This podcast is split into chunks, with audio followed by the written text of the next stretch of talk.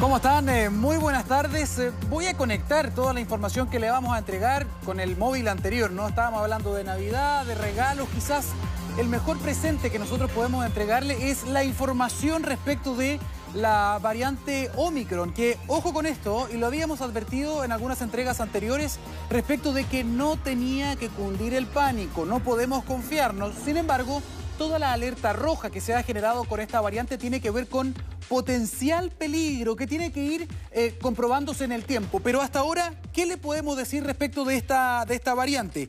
Ya está presente en cincuenta y siete países y podría precipitar mucho más las reinfecciones que, la, que las variantes que son las predecesoras. Sin embargo, hasta el momento y en, el, en las cifras gruesas, esto se relaciona más a cuadros leves. Claro, en la población vacunada, por lo tanto eso es una buena noticia.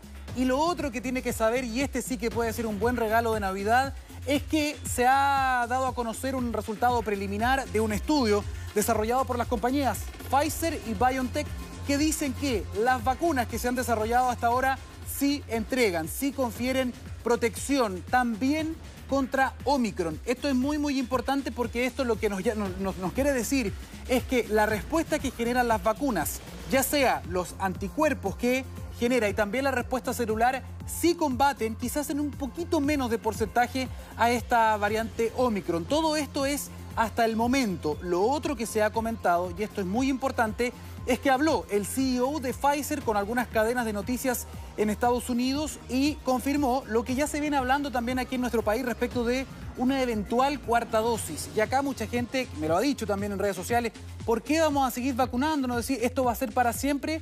La respuesta es no. Vamos a explicar por qué, pero primero decir lo siguiente. Desde Pfizer entonces han dicho que una cuarta dosis sería necesaria doce meses después que la tercera dosis, que la dosis de refuerzo. Sin embargo, a la luz de esta nueva variante Omicron, quizás haya que apurarla un poco más, es decir, antes de doce meses de recibida la tercera dosis.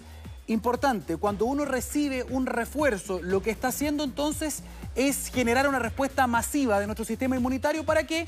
Para que haya mucho anticuerpo en nuestra sangre, anticuerpo neutralizante. Y como esta variante puede eludir un poco más los anticuerpos, tenemos que tener una gran cantidad en la sangre para poder neutralizar esto, evitar la infección y, si no la evitamos, evitar entonces la enfermedad grave. ¿Qué pasa con esto de la cuarta dosis?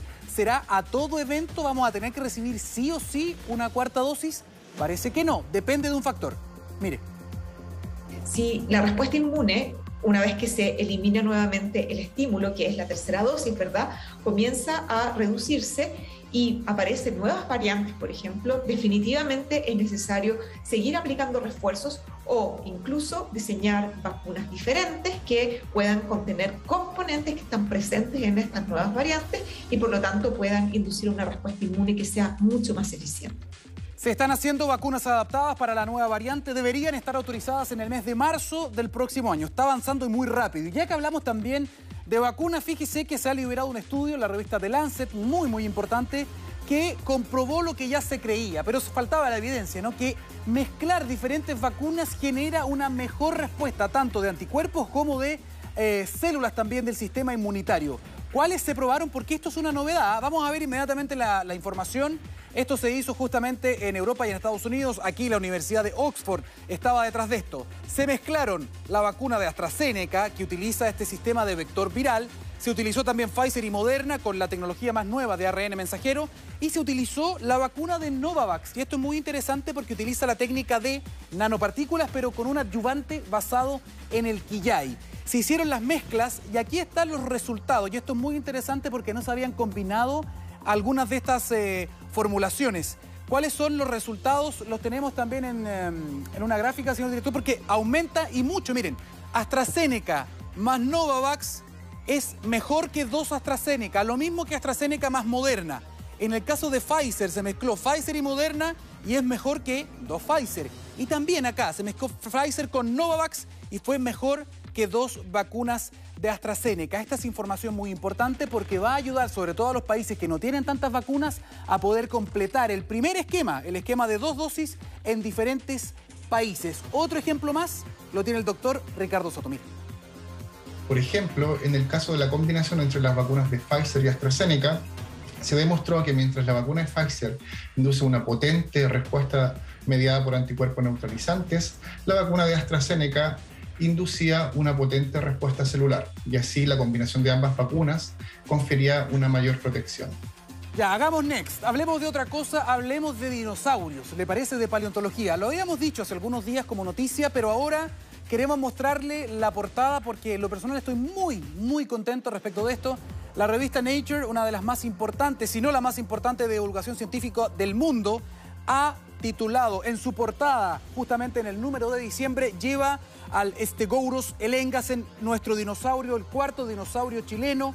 Felicitaciones para todos los científicos que participaron en el descubrimiento de este nuevo anquilosaurio, el mejor conservado en el hemisferio sur, un dinosaurio que ha sido considerado como la piedra Rosetta, ¿no?, de la paleontología, en lo que son los anquilosaurios, estos dinosaurios que son como acorazados, blindados, que además tenía esta cola en particular con esta arma, como con un hacha hecha de huesos. Felicitaciones, porque publicar en la revista más importante del mundo en ciencia para los chilenos no es fácil. Investigación completamente chilena y además la primera portada de esta revista hecha con la ilustración de un chileno, en este caso de un ilustrador que se llama Mauricio Álvarez. Felicitaciones, y esto también ha sido destacado a todo nivel en el mundo de la ciencia. Mire. Esto da cuenta de la excelencia de nuestra investigación científica, un estudio financiado con fondos públicos para investigación asociativa que pone en valor no solamente la investigación científica, sino que también las oportunidades que nos ofrece nuestro territorio para poder desarrollar una disciplina como la paleontología, que está creciendo y está haciendo un aporte muy significativo a la investigación nacional. Felicitaciones a los diecinueve científicos y científicas autores de este paper que está siendo lanzado ahora mismo, mientras estamos hablando allá en la región de Magallanes, donde se descubrió este cuarto dinosaurio chileno. Espectacular. Avanzamos con otra información muy interesante porque hay un nuevo par de ojos en el espacio. Hablamos de un telescopio satelital que ya está orbitando la Tierra, que fue lanzado en la madrugada justamente en un eh, cohete Falcon nueve de SpaceX, y estamos hablando de un telescopio distinto, muy especial, que ve otro tipo de longitud de onda de la luz. Estamos hablando de los rayos X.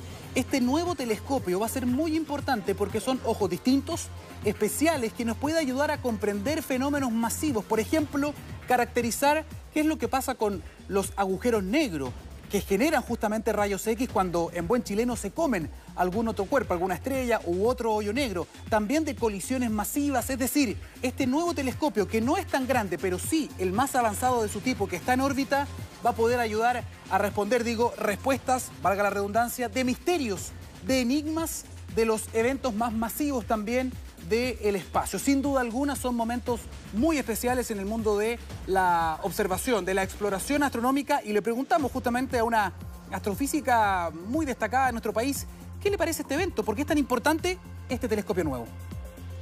Y cuando hablamos de detectarlos es porque principalmente cuando una estrella, eh, por ejemplo, pasa muy cerca a un agujero negro y es absorbida eh, por este, Se, sucede que el material eh, sufre un efecto que se llama espaguetización, se estira como un espagueti, y este está a temperaturas muy altas e emite, emite luz en ondas de rayos X. Y es por eso que este telescopio es tan importante, porque dado que ya tenemos evidencia observacional de que estos existen, sería ideal además poder caracterizar la información que tienen estos para entenderlos aún más. Vamos a cambiar completamente de tema y le pregunto al tiro, ¿usted fuma? ¿Fuma cigarrillos? Ponga atención, ¿ah? Porque este tipo de legislaciones se copian y muy rápido alrededor del mundo. Resulta que en Nueva Zelanda y también en España, que se lo voy a contar después, han declarado una guerra abierta contra el tabaquismo. ¿Por qué? Porque en Nueva Zelanda, por ejemplo, mueren aproximadamente cinco mil personas cada año por el consumo de tabaco, que además es precursor de más de cuarenta tipos distintos de cáncer. Atención con esto, Chile tiene una de las normas o de las cifras de tabaquismo más alto, sobre todo entre las mujeres jóvenes de nuestro país. ¿Qué es lo que está pasando en Nueva Zelanda? Bueno, ellos van a hacer mucho más dura su legislación y van a prohibir que los menores de catorce años puedan comprar cigarrillos. Hoy día es ilegal, nadie menor de dieciocho eh, puede comprar cigarrillos. Bueno, ahora nadie menor de catorce años, de catorce a diecisiete, va a ser completamente ilegal. Lo que ellos quieren es reducir y mucho el consumo justamente de tabaco en la población joven. Quieren que esa sea su herencia para las generaciones que vienen, que no puedan tener acceso al consumo de cigarrillos, siendo uno de los países que va a tener la legislación más dura respecto del consumo de tabaco. Y no son los únicos. En España acaban de lanzar un borrador de la nueva legislación al respecto que, atención con esto, va a prohibir fumar en las playas, como pasa en Chile, va a prohibir fumar también en las terrazas, y algo que ha sido muy polémico es que estarían pensando o considerando la opción de prohibir el consumo de cigarro también al interior de los vehículos. Son medidas, son legislaciones que se están discutiendo en otras partes del mundo y que nosotros queremos compartir con ustedes, porque les hemos dicho que en general este tipo de avances sanitarios se copian en todas partes del mundo y se viralizan. Qué bueno que así sea, muy, muy rápido. Todo sea para combatir también esta epidemia, el consumo del tabaco en todas partes del mundo. Con esta información, con la lucha abierta en contra del consumo de tabaco y de los vapeadores también, llegamos al final de este capítulo de Planeta Futuro. Que tengan buen día.